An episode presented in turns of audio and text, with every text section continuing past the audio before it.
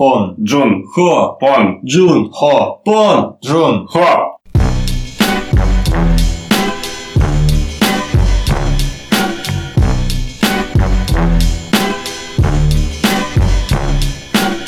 What's the difference between me and you? Me and you? Me and you? Всем привет, это подкаст «Манда и карма». Меня зовут Леша Филиппов, кинообозреватель сайта Кинотеатр.ру.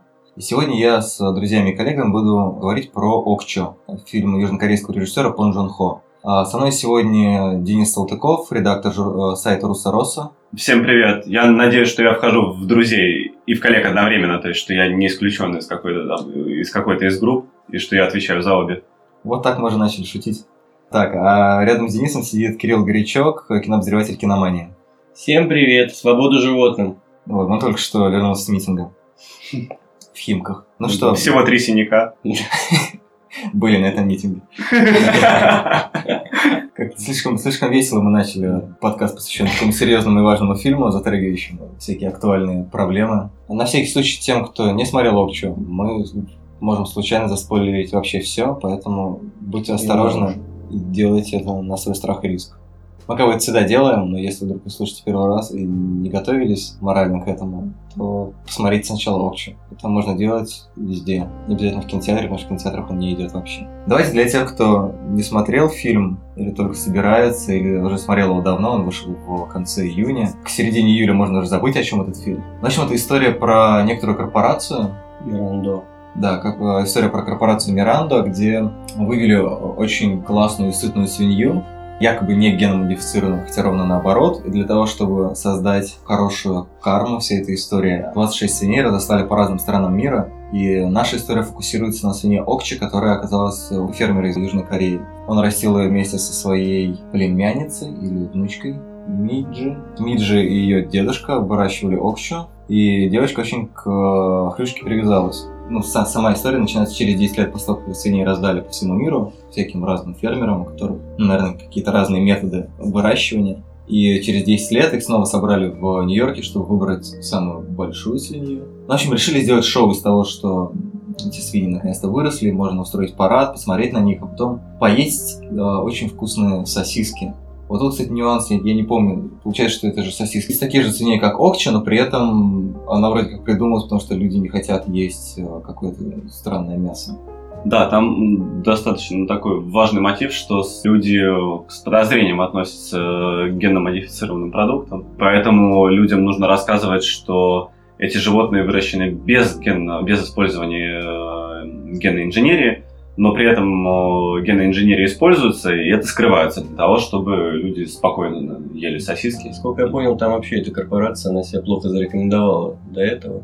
Как, ну, перед тем, как пришла туда Тильда Свинтон, и как бы, чтобы восстановить репутацию, он говорит, мы вырастим вот хороший экологически чистый продукт. Да, а перед тем, как пришла туда Тильда Свинтон, руководила и тоже Тильда Свинтон. То есть это Ну достаточно... да, то есть, а перед ними их какой-то злобный отец, которого все, что мы знаем, что он был очень плохим, портил всем жизнь, И всем природу. животным, и природу. Да. А, собственно, ее сестра, она вылила какое-то огромное количество отходов в озеро. да.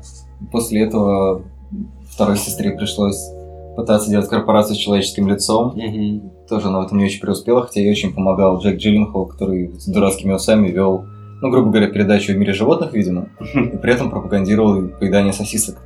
Мгм. Очень хитрая система продвижения своего продукта, что, в принципе, мне кажется, довольно реалистично. То есть, ну, одно другому не мешает. Ты можешь делать кла- классный продукт, который будет рекламировать то, что вроде, вроде бы немножко противоречит целям, допустим, вот этой образовательной передачи. какого-то момента, когда с- э, свинку Окчу уже определяют как наиболее крупный экземпляр, ее собираются увезти, но оказывается, что девочка Миджа, которой сколько, 16, кажется, лет, 16 или 15, или 11, или 11.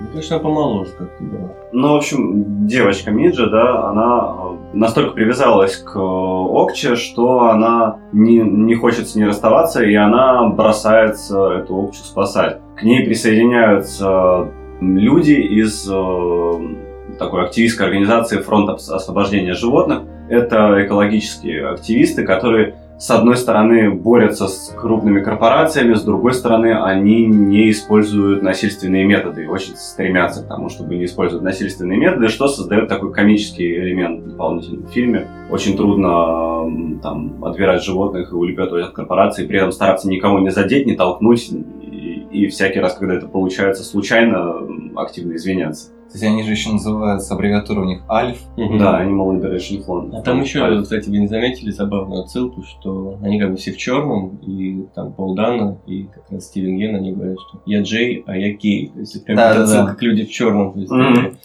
такая тайная организация, типа. Ну, при этом понятно, что это все, то есть в мире очень развит вот этот экологический активизм, в том числе террористический экологический активизм. И там, ну, насколько я помню, история того же Greenpeace, это не история каких-то таких ненасильственных чистых методов, то есть э, там корпорациям устраивают теракты. и, в общем, понятно, что экологические активисты могут быть насильственными, они не обязательно такие безобидные, как вот эта корпорация Альф. По поводу, кстати, экозащитных организаций, я помню, в 90-е, по-моему, или в начале 2000-х была очень популярная новость о том, что Эдвард Ферлонг угодил там, в тюрьму или просто там, Хм. за решетку за то, что спас э, енота из какой-то из какой-то клиники или еще откуда-то. Он очень ворвался, схватил енота и побежал. Ну, я могу частично сказать, что я частичный активист э, за животных. Просто я иногда подписываю всякие жесткие петиции, когда обижают животных в каких-нибудь регионах. То есть я последнее, что я подписал, это бедного Мишку, какой-то злобный торгаш какой-то, там какой-то магазин у него был. И Мгм. он, чтобы привлечь поку- покупателей, посадил в клетку маленького медведя и типа говорил, это классно. И все очень взбунтовались на него, там подавали на него в милицию. Но, тем не менее, у него очень долго этот медведь жил, и никто ничего не мог сделать.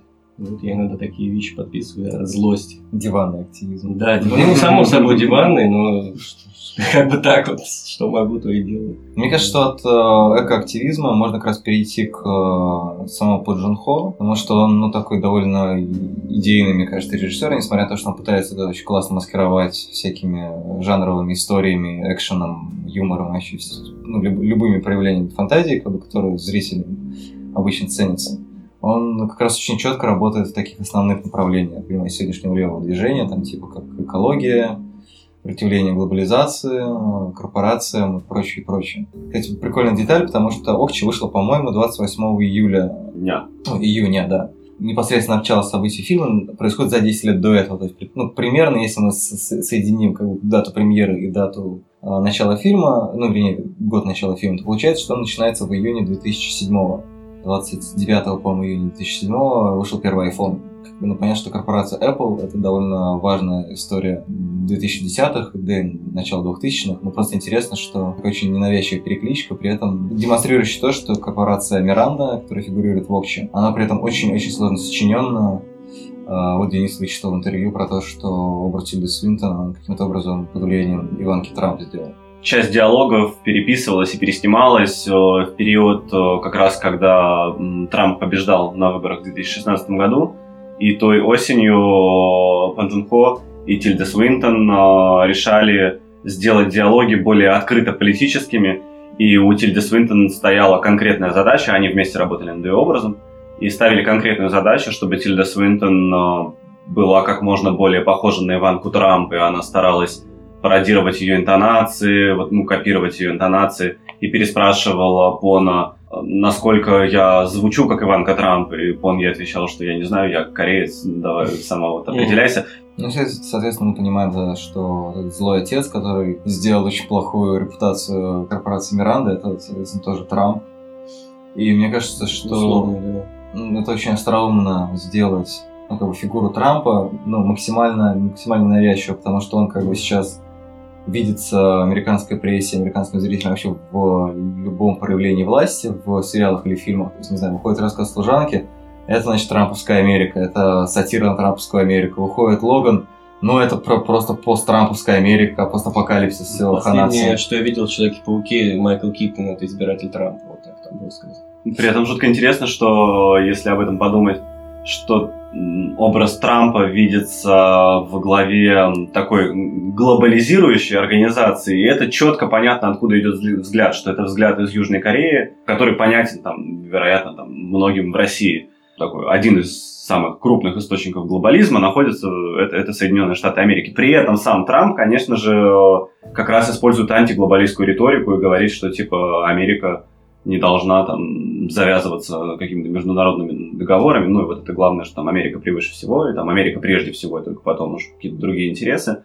Есть некоторое противоречие да, между э, образом э, Штатов глобального гегемона и трамповской риторикой, ну и трамповскими же действиями, потому что понятно, что Америка прежде всего никак не отменяет глобалистских каких-то претензий. Ну, кстати, по поводу взгляда из Южной Кореи, интересная деталь про Окчу и его сходство с собакой, то, что Катя из например, заметила. Я не обратил на это внимание, потому что для меня Окчу была некоторым сферическим зверем, который, ну, соответственно, погружаясь в условия каждой страны, в котором их разослали, то есть, не знаю, там, в России, условно говоря, телятина, например, в Корее это, возможно, собачатина, действительно, не знаю, во Франции, возможно, это большая лягушка и так далее, и так далее. То есть, какие-то такие очень локальные вещи, которые как раз действительно работают как э, история глобального рынка, то есть, там, не знаю, как Макдональдс, который в разных странах, ну, вроде бы везде одинаковый, но при этом есть нюансы, там, как mm-hmm. знаю, гамбургер или чизбургер с черным хлебом в России. Mm-hmm. Но при этом мне интересно, что сама Окча названа свиньей. Мне кажется, это какой-то совершенно условный ход, потому что она понятно, что э, с одной стороны она называется свиньей, с другой стороны внешне она, черт возьми, похожа на бегемота. Да. То есть это, это, это внешне просто бегемот. И, и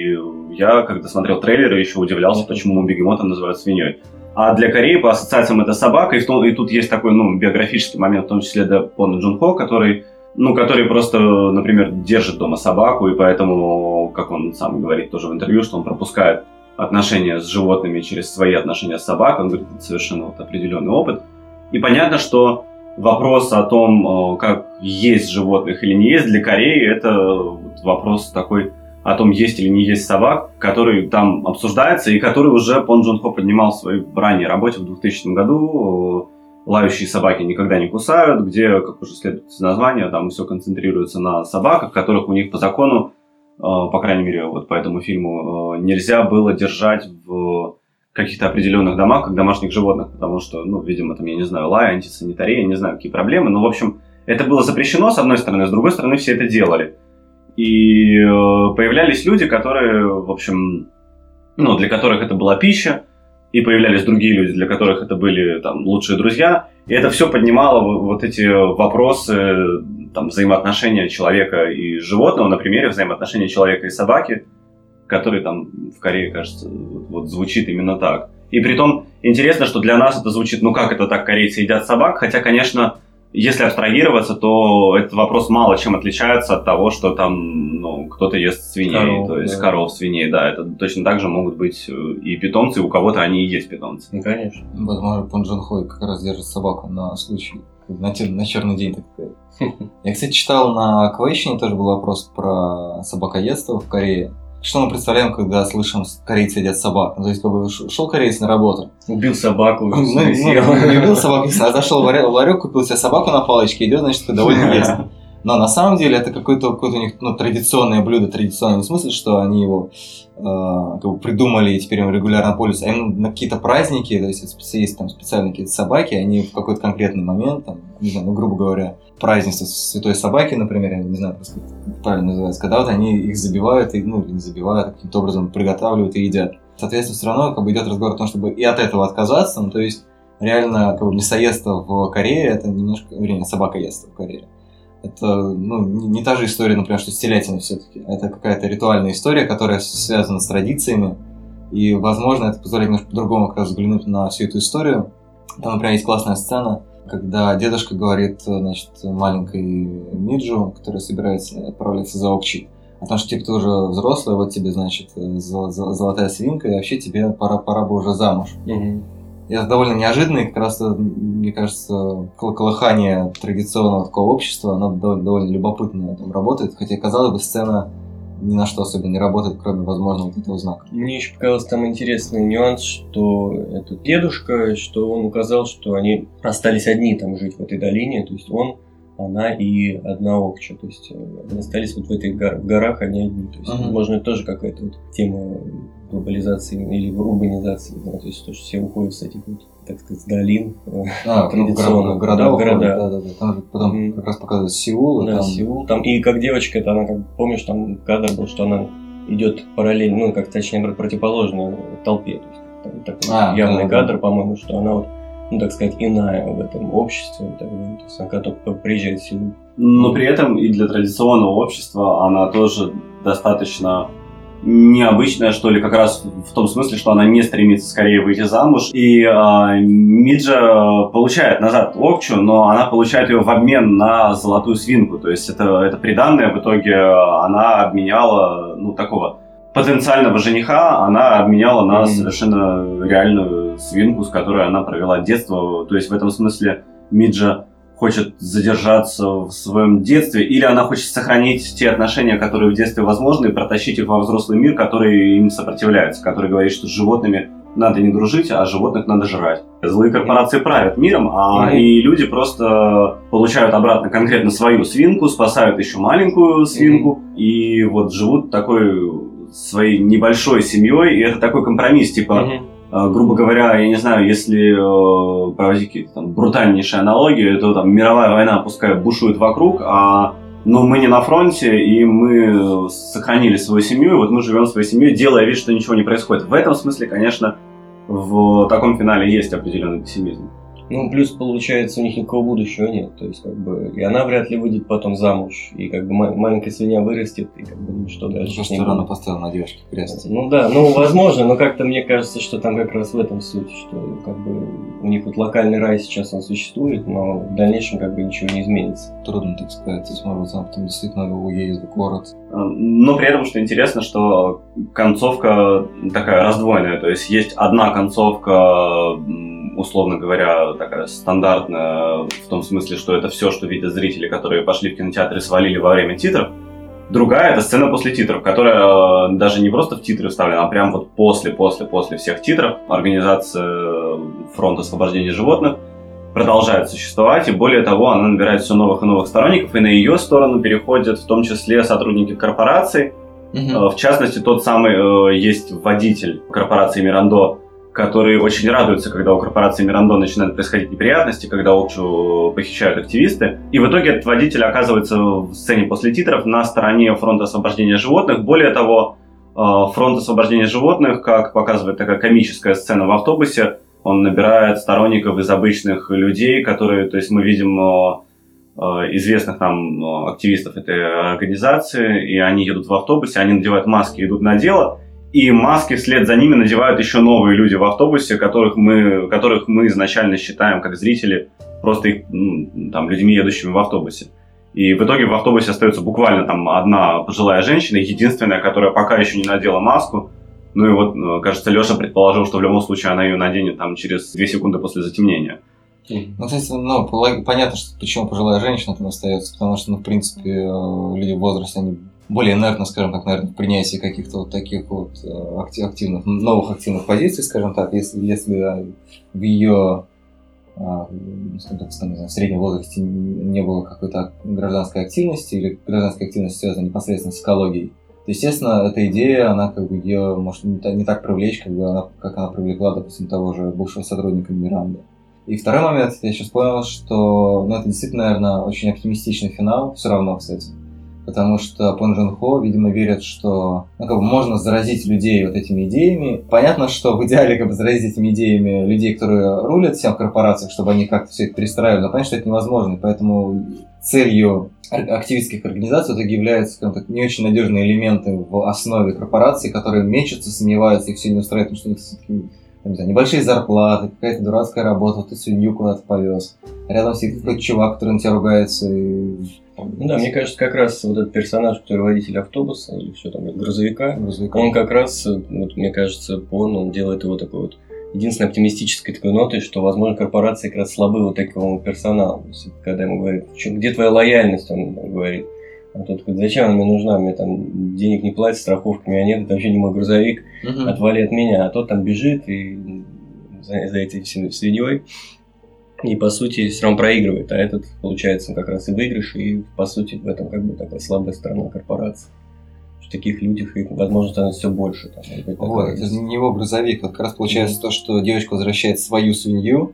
Мгм. Это, ну, наверное, интересная картина мира, вполне правдоподобная, когда у людей очень много вещей, которые не их. Не твоя квартира, в которой ты живешь, не, там, не твоя мебель на работе, не твоя чашка Мгм. на работе, не, тво- не твое, не твое, не твое, не твое, а как бы вот, ну, если то, за что стоит бороться, это то, что твое. Мгм. Вот, вот, и, то, и то, на самом деле, Окча же фактически все равно не их. Мгм. Окча, она им была от- отдана, и якобы дедушка ее выкупал в течение этих 10 лет. На самом деле, вот он копил на эту золотую свинку. По поводу Пон Джон Хо, мы, мы же вчера посмотрели «Нападение динозавра», «Возвращение». Вт- Вторжение динозавра, Вторжение динозавра. которое, которое вообще, ну, мне кажется, очень удачным выбор названия «Вторжение динозавра». То есть, конечно, это не динозавр, и не то, чтобы он прям там вторгается, но мне кажется, это очень такой звучный, яркий заголовок, а то э, хозяин, да, это звучит А кто получается хозяин в этом фильме? Америка. Америка, Мгм. да. Мгм. Да, то есть хозяин это более сложный метафоричный. Но вторжение динозавров в этом контексте, э, наверное, звучит прям... То есть если осмыслить, что хозяин это Америка, Мгм. то вторжение динозавра, с учетом того, что главный монстр фильма, физический монстр, в смысле кричер, да, вот существо фильма, Мгм. это не динозавр, а какая-то непонятная склизкая тварь, похожая, я не знаю, на, на агрессивного сама. Сама, кстати, да, действительно. Да, ну или какого-нибудь осетра, который присасывается там к аквариуму. Вот. Если осмыслить, что там это не совсем вроде как динозавр, и начать тогда думать, а кто же динозавр, то тоже можно тогда дойти до идеи, что Америка динозавр. Там тоже очень сильная э, экологическая проблематика, только он уже выполнен не в жанре детской сказки, э, слегка комичной, милой и, и в целом плюс-минус безобидной, а в жанре такого вот, вот, вот хоррора с монстром. Вообще очень похожим на Годзиллу, конечно. Ну да, я думаю, что как раз динозавр в названии появился по аналогии с Годзиллой. Вот, кстати, интересно, что, видимо, корейцам хочется своего Годзиллу, поэтому у них но он, конечно, поменьше. И интересный момент, что, в принципе, в этом фильме есть все, все те же элементы, которые есть в Окче. Разница, наверное, только в том, что в Хосте он Джон Хо довольно радикальный переход между жанрами, то есть как бы это хоррор, но там есть и элементы сатиры, и такая довольно эмоциональная трагедийная м, сцена, и есть абсолютнейшая сатира, и комедия такая очень эксцентричная. Ну, То есть- прежде всего, мне кажется, вообще семейная такая история. Да, и семей- семейная мелодрама, наверное. То есть в Окче тоже все есть, но, как правильно заметил Владимир Захаров, там вот такие огромные паузы между переходами от жанра к жанру, что ну, как бы даже европейский зритель воспринимает это более-менее спокойно, хотя все равно для него Окче это что-то очень изобретательное, неожиданное. А на самом деле вторжение динозавра, динозавра, ну, просто буквально через монтажную склейку фигачится разные жанры. Ну, собственно, да, там главная героиня тоже одна, ну, главная героиня, в смысле, в составе семьи, которая является командой главных героев, но тоже маленькая девочка. Там тоже есть экологическая тема, там тоже есть э, плохая Америка, причем там еще более карикатурная плохая Америка, мне кажется. Еще более плохая, я бы даже скажу. В виде корпораций и их представителей там с неприятно косящими глазами, там вот всякие Мгм. такие, да. Это нет, это же не корпорация даже, это представительство военных сил США, которые приехали изучать вирус. Соответственно, мужчина, который в самом начале заставляет своего корейского коллегу сливать формуляргид или что он там сливал. Ну да, какие-то Токсины. какие токсичные отходы. Вот, это же тоже, я так понимаю, представитель э, какой-то армейской части. Ну, соответственно, фильм он является метафорой противления расположения американских баз в Южной Корее. И заканчивается фактически он тоже таким выводом о том, что нужно беречь то, то, что у тебя есть. И там есть такая подмена о том, что, в принципе, то, с чем ты оказался, можно считать своим, раз как бы у тебя нет других вариантов. Ну, я думаю, что мы не будем спойлерить прям все фильмы Хо. Все фильмы, какие мы видели за последний год. Ну, я видел практически все фильмы, кроме дебютного, где про собак. И я не видел «Мать», которая, судя по всему, как раз нормальная такая драма, в смысле, без таких жанров заигрывания, но это не точно. А, ну и как бы самый, самый политический фильм Пон Джун Хо, по, по его мнению, это «Сквозь снег», экранизация французского комикса. Я не помню, как французское название, но, соответственно, на английском он вышел под названием Snowpiercer. Но надо, наверное, проговорить все-таки так уже открыто, что э, Пон Джун Хо в своей да, такой вне режиссерской жизни он, ну, он состоит в партии, да, которая, э, называлась. Он, по-моему, состоял в рабочей корейской партии, а потом из нее вышел. Но она, по-моему, просто переименовалась, и он сейчас, она называется, по-моему, какая-то прогрессивная партия или что-то, они Мгм. там распадались. Он, он в любом случае такой идейный левак, а что он, в общем-то, не скрывает в своих интервью. Когда он описывает свои фильмы, то он, с одной стороны, э, м, пытается придержать такую позу, что э, мои фильмы это все-таки там не прямое активистское кино, но это все-таки красота в элементах которой вот там есть э, такие элементы, да, сказки, элементы сказки о любви, это уже про Окчу он говорит. Там есть элементы сказки о любви между человеком и животным, о таких э, отношениях, какие должны быть. И вот в этой доброй сказке все, что между этими главными элементами, это все политика, типа, это Мгм. все прямые социальные, ну, не прямые, а социальные и политические высказывания, которые не обязательно призваны изменить мир, ну, как произвести революцию или что-то, но они призваны изменить сознание посмотревшего, так же, как в Окче, которая провоцирует такие ну, разговоры о вегетарианстве. То есть в Окче он говорит, важно, не, что не обязательно становиться даже вегетарианцем, но, по крайней мере, лишний раз задуматься о том, откуда появляется еда, которую ты ешь. И для самого Пан это, видимо, такая ну, история э, биографическая, потому что он сам какое-то время был вегетарианцем, сейчас он э, ест мясо, но, очевидно, испытывает по этому поводу вот определенные угрызения. То есть, да, чем отличается там, говядина, которую он ест сегодня, от собачки, которая бегает у него по комнате сейчас. Ну, когда, ну, в принципе, можно уйти в другую сторону. Типа, а чем собачка отличается от говядины, которую я ем, и съесть собаку свою любимую. Да, ну вот, вот он, видимо, предлагает задуматься и не есть, по крайней мере, свою собаку. В общем, в э, фильме «Сквозь снег», который по комиксу, там, соответственно, большой поезд э, едет по земле. Ну, произошел некоторый глобальный катаклизм. На земле наступила вечная русская зима. И люди живут в этом огромном поезде. В, в задних вагонах живет, соответственно, бедное население, в передних вагонах живет богатое население. Ну, такая довольно простая метафора, которая буквально через год повторилась в фильме «Высотка» по роману Балларда. Ну, мне кажется, это вообще популярно. Это было еще у Филини и корабль плывет. Еще в э, Метрополисе Фрица Ланга, Да, только ну Мет- да, насколько да. Метрополис был антилевацким фильмом, но, Да, но, в общем-то, это, это все было таким же, да, построением. Вот, но при этом мне кажется, что, в принципе, эта идея с этажами, ну, за исключением, наверное, Метрополис, она была очень популярна как раз в 60-е и особенно 70-е, когда Баллард писал роман, и когда был написан комикс, по-моему, тоже. Вот, ну и, в общем, там, естественно, поднимается революция, которую ведет Крис Капитан Америка Эванс, наверное, одна из лучших его ролей, потому что он там такой очень хороший. И там, кстати, тоже появляется Тильда Свинтон в, в с выдающейся миниатюрой с башмаком на голове. То есть, да, вот это вот умение сочетать как, какие-то политические высказывания с э, классным экшеном и балаганом, это довольно, довольно интересно. Мне нравится, что, на мой взгляд, «Сквозь снег» это как раз фильм о том, что ну, как бы иногда революция, ну, то есть, наверное, такой радикальный активизм или р- радикальное сопротивление тому режиму жизни, который существует, особенно когда он единственный, получается, в данном случае с поездом, может привести, ну, может при- привести к свободе, но эта свобода, в общем-то, как я понимаю, финал этой картины, она грозит скорой гибелью. Если ты уничтожишь э, единственную корпорацию, которая поставляет людям воду, а на Земле воды больше нет, ну, то, естественно, все умрут от жажды. Вот, э, вот это понимание Пон Джун Хо, то, что ну, как бы корпорации зло, но полностью от них избавиться невозможно, как бы он подробно не проводил всю эту линию с Америкой, корпорациями, поездами и всем чем угодно. Он как бы, ну, действительно надеется на то, мне кажется, что по одному как бы переманить людей в хороший лагерь, и когда количество людей накопится довольно большое, как в Толстого, как бы стрелка истории качнется в направлении, там, не знаю, экологии, уважительного отношения к цивильным собакам и прочее.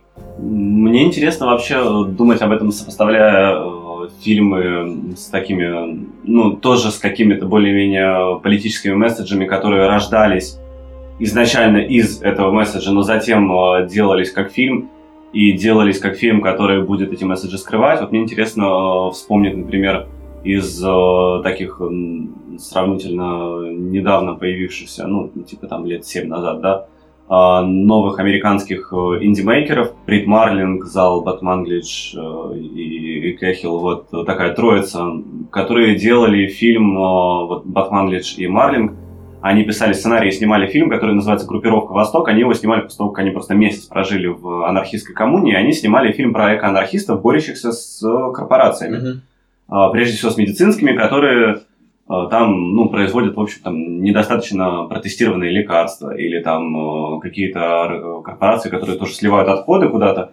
фильм э, начинается с того, что группировка террористов, буквально уже террористов, которые вполне себе за насильственные методы, в нее внедряют агента, которая должна просто их там всех рассекретить. Мгм. Ну и на протяжении фильма агент, которую э, играет сама Брит Марлинг, которая писала этот сценарий э, на основе вот своих там месяца путешествия с анархистами, она начинает симпатизировать э, анархистам, при том, что они используют реально жесткие методы. Ну, типа, они там берут и просто в озеро в тот момент, когда оно заполнено просто полностью отходами, там, э, которые очень токсичны, они в этот момент просто похищают одного из э, крупных лиц корпорации, раздевают его и вгоняют в это озеро, то есть, ну, грубо говоря, убивают его.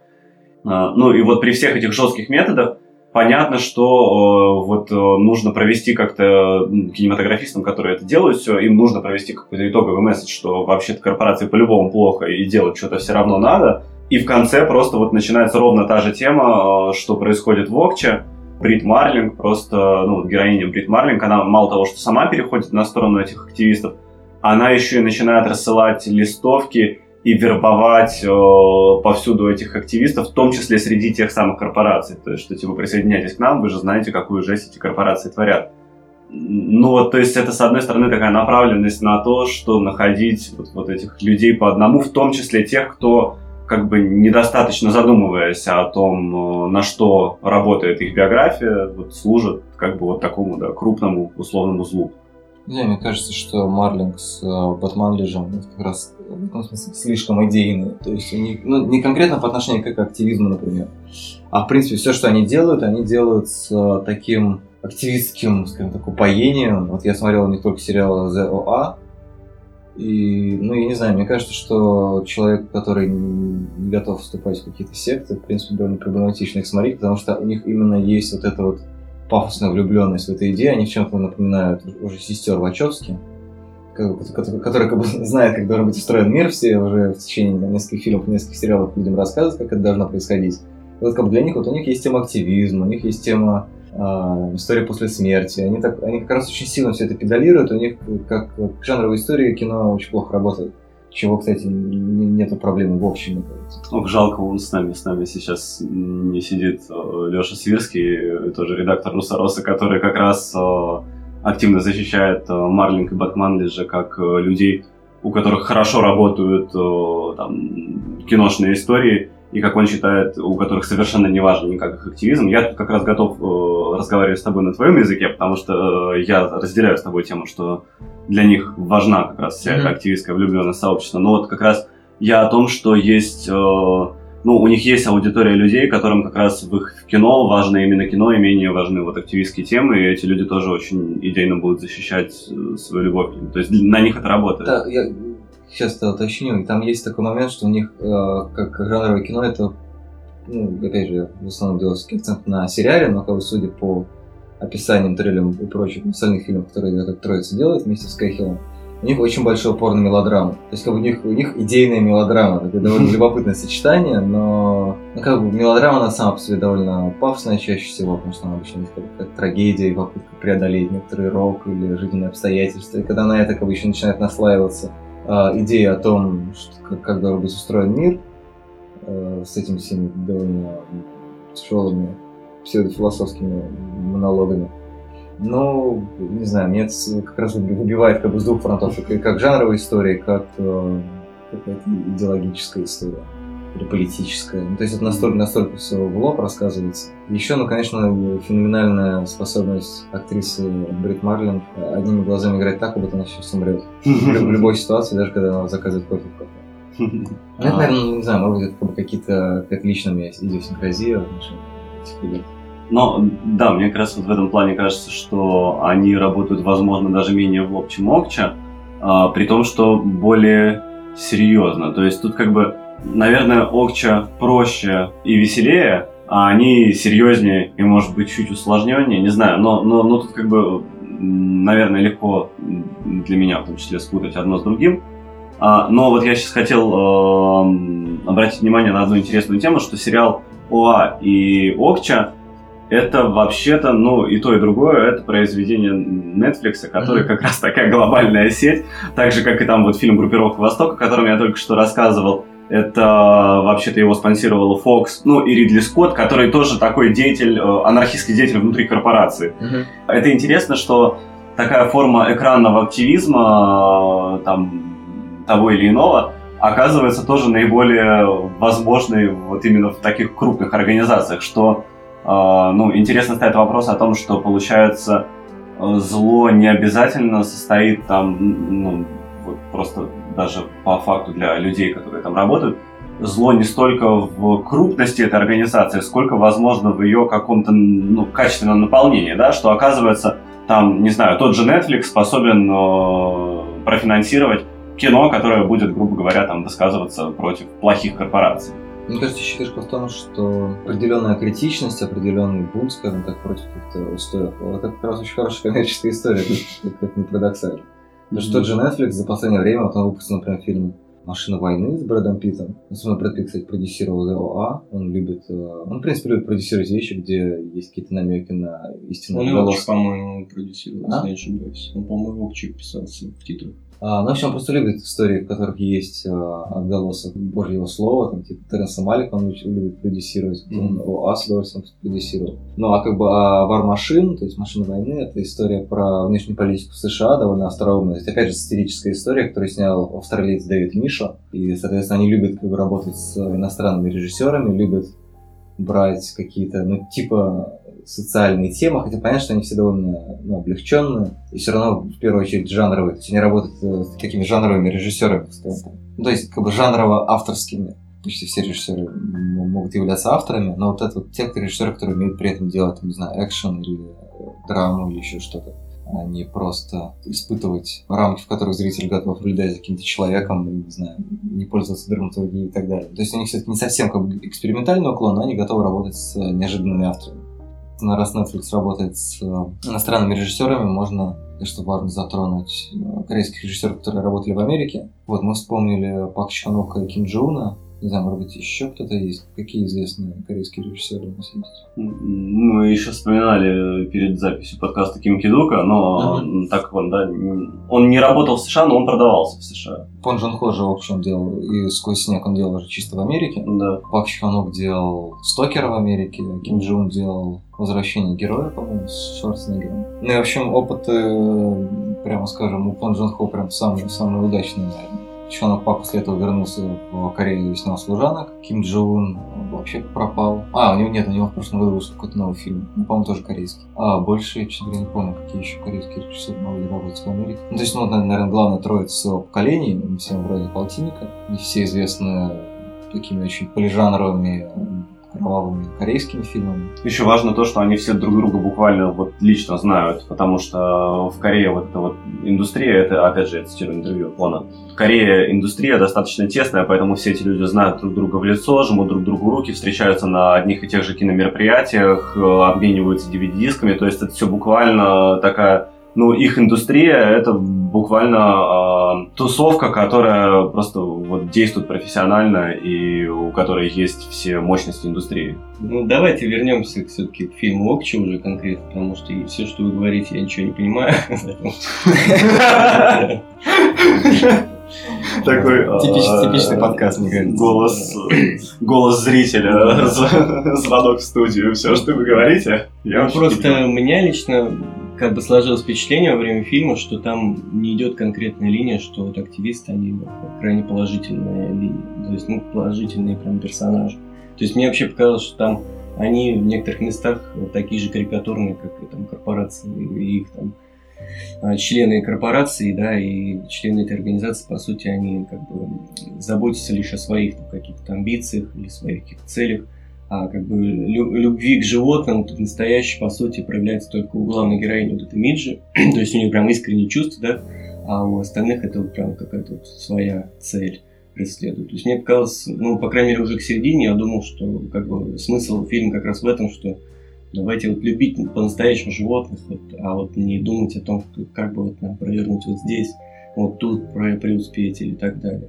Ну, вот я хотел про эту тему просто поговорить, потому что мне кажется, что как раз там положительные персонажи исключительно это вот эта девочка. И все. Ну и сама Ок, что ну, можно да. сказать, да. Мне как раз только э, то, что говорил про Марлинг. Мне кажется, как раз, в принципе, Марлинг это вот такие акти- активисты именно, которые, которые делают что-то с целью сделать мир лучше, да. Есть, э, ну, наверное, все-таки более промежуточное звено, но он как бы в какой-то момент склоняется к тому, что ну, наверное, заявлять, брать на стяг то, что ты делаешь мир лучше, или хочешь делать мир лучше, это немножко, ну, не то, что не скромно, это еще и довольно глупо выглядит, потому что ты, ну, как ты не учитываешь очень много специфических вещей, поэтому там есть сцена в Окче, в частности, когда Полу Дана Стивен Ян, да, его зовут? Мгм. Стивен Ян из «Ходячих мертвецов» переводит, соответственно, девочку Миджу, а так как он э, кореец из Америки, соответственно, он не очень хорошо знает язык, он переводит довольно-таки неточно. Это как раз, мне кажется, очень точно говорит о том, что люди, которые пытаются помогать другим людям, при этом не очень понимают, что они говорят, и, в общем-то, им наплевать. Не, ну он же понял ее в итоге. То есть он же специально Он не прав- перевел. Он мне кажется, что он непра- неправильно. Он же потом признался в этом. Да, да, он, он сознательно неправильно перевел ответ Потому что- Миджи, да, потому что он хотел, чтобы... А, да, да, да. В этом- в этом моменте еще, еще там, по-моему, просто как, в каком моменте он все-таки ошибся. Когда он уходил, типа, когда он спрыгивает в воду, он говорит какую-то фразу, которая не имеет никакого смысла. Ее там переводят на субтитр- субтитрами типа правильно, как-то смешно. Мгм. а на корейском это только это игра слов, то ли еще что-то. Ну, то есть, ну, мне всегда кажется, что этот момент с э, непониманием, равноду... некоторым равнодушием возможно, склонностью к обману ради благой цели, эта тема коммуникации там довольно важно фигурирует. Мгм. Так же, как, допустим, в, в фильме про динозавра там есть тема, опять же, английского корейского, то, как э, люди приезжают работать в другую страну и требуют, чтобы все говорили на английском. Ну да, учи английский был в общем, это тебе пригодится скоро. Это открывает большие возможности. Возможности, да. Все это воспринимают как такую автошутку, что типа Ну да. Джон Хо на Netflix понял, что английский наконец-то пригодился. А если бы он знал английский, он бы больше понял в работе Тинда Свинден над образом Иванки Трамп. А, Но мне кажется, что в этом плане а, Пон просто старается не делать черно-белых образов, опять же, о чем, о чем он прямо говорит. И за счет этого он пытается... Мне кажется, что комический эффект, который есть у фронта освобождения животных, э, я его лично считывал не как то, что он пытается их сделать э, ну, персонажами скорее негативными, чем позитивными. Мне кажется, что он э, пытается выставить их чем-то умиляющим. Вообще в Окче очень ну, такая яркая вот эта детская умилительность, э, там, что главной героиня, если бы Окча была там, японским фильмом, я бы сказал, кавайность, там, да, э, главной героини и самой Окче, и при этом э, мне кажется, что вот эта вот комичность фронта освобождения животных показывает, что это такие идеалисты-чудаки, которые, которые забавные, вот которые, которые они смешны там в том, что у них есть определенные проблемы, да, что если ты хочешь ненасильственным образом делать мир лучше и при этом ты активист, то это вызывает определенные там ну, моменты и трудности. И все эти смешные моменты как раз э, я считываю как то, что смотрите, они милые, то есть не то чтобы они плохие, в общем. Не то, чтобы хороший, в принципе.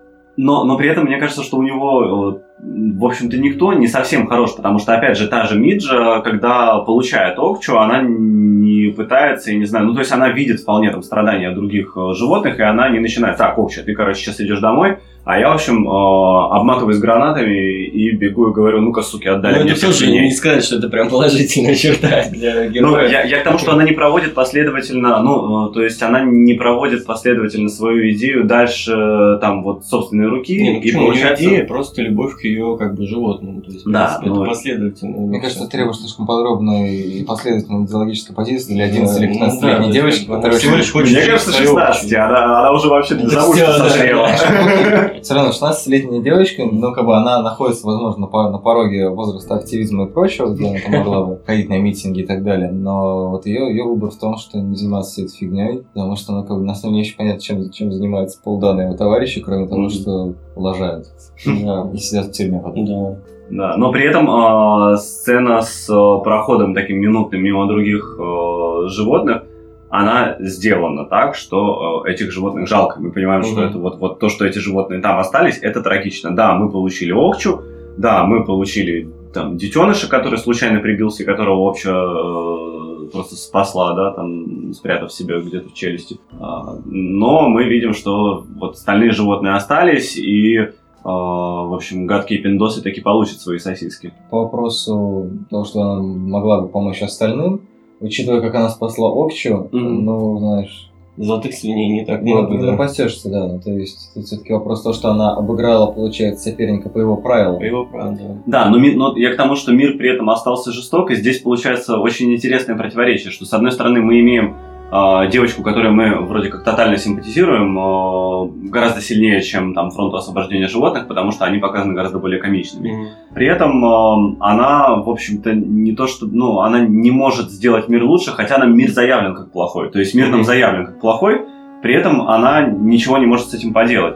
А эти ребята, они пытаются что-то поделать, но у них херово получается. Мгм. Вот, и в этом смысле, конечно, получается, что, ну, ну, типа, все не без греха, и вот если их как-то вот всех поженить, но это все уже начинается спекуляции. А вот такая, да, реалистичная картина, что есть люди, кто пытается, но этот мир слишком сложен, и они слишком, ну, там, не знаю, э, инфантильны, что ли, или, или что, что в них не так. Мгм. Но что-то не выходит, э, но при этом сама вот эта вот проблема в мире заявлена. И она не заявлена как то, что мы, наверное, ну, с чем мы должны полностью смириться. Она заявлена как что-то, что очень трудно победить, непонятно как, но что должно нас при этом будоражить. То есть оно, оно должно нас будоражить вот ровно тогда, когда мы задумываемся, да, откуда приходит еда к нам на тарелку. Ну да, я думаю, что вообще в этом фильме вот это, так сказать, неоднозначность э, почти всех персонажей, она как раз делает его интересным, потому что она начинается как такая обычная детская история, там, ну, не знаю, в стиле там инопланетянин, Мгм. типа есть какая-то сила природы, которая вот сразу же, ну, как сказать, вступает в конфликт с рациональным вот этим вот миром плохих взрослых, там, не знаю, по сути, такое вот отношение. Короткая вставка. Тарантино назвал Окчу инопланетянином от Пона Ну, кстати, я тоже просто вспоминал, потому что действительно, ну, то есть, если в «Инопланетяне» и подобных там фильмах, то там довольно однозначный ответ всегда, типа,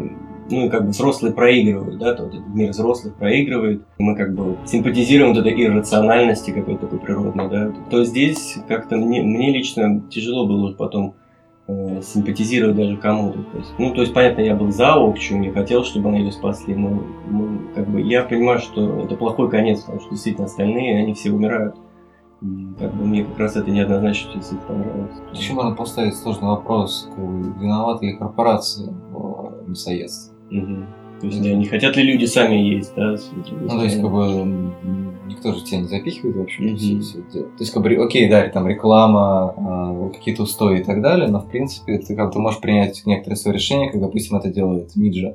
Мгм. При этом, кстати, почему она, допустим, не примкнула к активистам, ну, что во- мог бы быть, да, возможный вариант развития событий, Мгм. да, был бы более радостный финал, скорее всего, они, возможно, поддержали бы маленькую промежуточную победу. Но вполне логично, что она не примыкает к тем, кто ее обманул. Да, мне кажется, э, я вот сейчас сижу и думаю, что мы э, вырулили на достаточно интересную тему как раз через Окчу, что э, получается в этом мире, который нам показывает Окчи, который, в общем-то, он прямо имеет в виду, что это и есть наш мир, э, есть определенные, да, там, очень большие серьезные проблемы, но очень тяжело указать перстом и найти конкретно в них виноватого. То есть, вот получается, что даже самые там негативные персонажи, в них есть толика того человеческого, что, возможно, при еще последовательном развитии там сюжета э, позволило бы им э, там в какой-то момент принять решение там примкнуть к какой-то организации, и в то же время там, казалось бы, активисты организации, которая по идее проводит те идеи, которые он вроде как закладывает в свой фильм,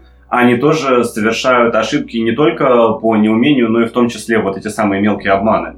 Очень тяжело найти конкретного виноватого, но при этом есть какой-то очень большой проблемный феномен. И вот, наверное, вот в этом и есть этот ответ Пона, что, э, ну, по крайней мере, задумываясь в этом феномене, об этом, ну, каком-то, об этом негативе, мы можем, ну, вот, самим фактом того, что мы задумались, как-то медленно менять мир. То есть менять мир — это не убить несколько виноватых, да, Ну да, и по сути просто любить животных, как вот делает как бы Миджи, да? Любить есть- животных, любить друг друга. Не, ну да, ну то есть как бы понятно, звучит как бы банально, но мне кажется, этот фильм как раз и демонстрирует, что единственная такая точка зрения, которая, ну, так сказать, легитимная может быть, а то она это просто как бы, ну свои чувства так сказать, Мгм. настоящие, они как бы преследуют какую-то там меркантильную цель, там что-то такое, амбиции какие-то. Пол Дана это как раз скорее его интересует его какая-то там эти традиции группы, там вот это Мгм. все, то есть правила какие-то соблюдать, чем это реально какой-то там искренний идеи. Собственная идеальность. Да. То есть, мне кажется, что это, да, и там персонаж, помнишь, который там не ел три дня, потому что вот он против это, потребления, там, Мгм. корпорации, если тоже как-то комично. Ну, не его, как сказать, решение, а скорее именно так, подчинение каким-то правилам, что ли. Потому что на этой оптимистичной ноте про то, что нужно любить животных друг друга. Конечно. Давайте будем любить И животных. снисходительно относиться к корпорациям, которым нужно противостоять. Пытаться вытаскивать из корпорации людей по одному, да. Записывать э, левацкие подкасты. В общем, думайте о том, что вы едите. Пока-пока. Пока-пока.